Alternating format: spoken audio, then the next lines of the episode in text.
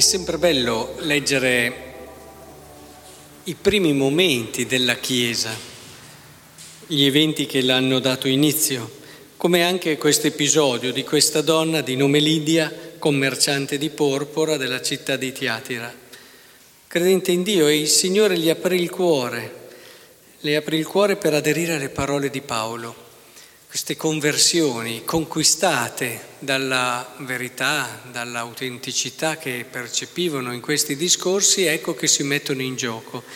La cosa bella, che credo sia giusto sottolineare, è che si fa battezzare insieme a tutta la sua famiglia e insiste perché si fermino da lei, li vuole ospitare a tutti i costi, tanto che loro insomma dicono ma probabilmente no, perché dopo la conclusione finale ci costrinse ad accettare, quindi ha dovuto insistere un po'. Ora, credo che oltre a quello che è il giusto desiderio di gratitudine, no? di rendere grazie, quindi di contraccambiare quello che per lei è stato sicuramente un dono straordinario, ci sia in questa donna anche un desiderio di condividere, di vivere insieme, e quindi convivere, questo ospitarli in casa, diventa anche simbolico.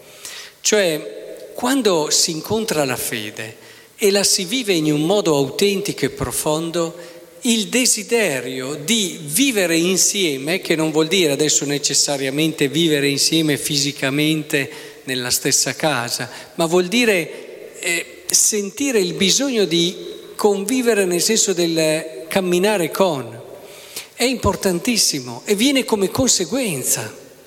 A volte io credo che la difficoltà a fare comunità come parrocchia, ahimè, derivi dal fatto che la nostra fede sia poco profonda.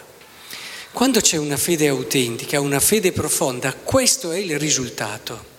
È il desiderio anche di di raccontarsi, di passare del tempo insieme, il desiderio, perché è la fede che lo richiede abbiamo un tesoro, abbiamo qualcosa di, di straordinario che ci ha cambiato la vita, la conversione di questa donna sta anche a indicare questo.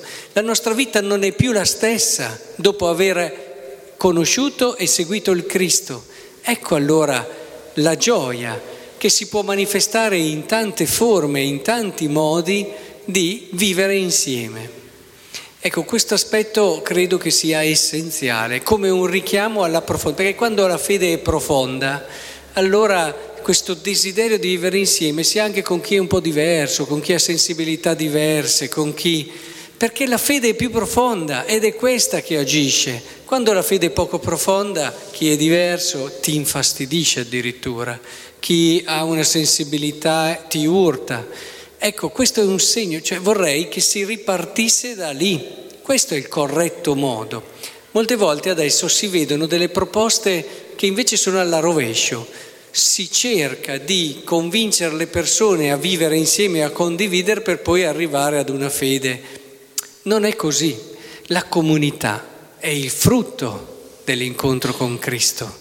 La comunione, e credo che lo vediamo tutti, non è per niente facile e spontanea.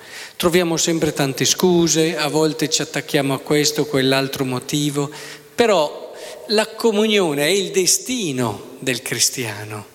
Il cristianesimo non è una religione individualista, non è una religione del singolo, c'è la dimensione personale, guai a me, ma Dio ha scelto un popolo, Dio ha donato la salvezza a un popolo, Dio ha chiamato un popolo. Questa dimensione comunitaria è radicata fin dagli inizi dell'esperienza già del popolo di Israele e anche la prima chiesa è una chiesa comunitaria. Questo cosa ci vuole dire? Che la vera natura del nostro essere parrocchia è il vero meglio destino, natura che diventa anche destino, è quello di diventare comunità. Una parrocchia può avere delle difficoltà, può fare fatica, ha delle forme sue la parrocchia perché ha delle dinamiche che non, non vorrei adesso che confondiate il senso della comunità con quelle comunità, quei movimenti, quelli hanno una scelta condivisa, hanno cose particolari. Però c'è un modo di essere comunità proprio della parrocchia, fatto di rispetto, ne parlavamo ieri in predica, fatto di apertura, di condivisione, fatto di quella valorizzare il bello dell'altro e cercare il dialogo nell'ascolto, nel il cercare di far venire fuori sempre il bello che c'è nell'altro e favorire le sue doti e le sue qualità. Quindi si può vivere in quel clima comunitario che è proprio della parrocchia senza per forza adesso abitare insieme o vivere sempre le stesse esperienze condivise. Ecco, questo è quello a cui dobbiamo tendere, ma perché c'è una fede profonda. Per questo non mi stancherò mai, certo, si fanno iniziative per conoscersi, per incontrarsi, però è la profondità della fede che alla fine lega le persone. E quindi partirei proprio da qui all'interno di questa nostra comunità, lavorare su questo per poi arrivare progressivamente ad essere un segno sempre più credibile all'interno del paese e pian piano avvicinare le persone partendo da quella bellezza che Cristo ci ha mostrato dell'uomo.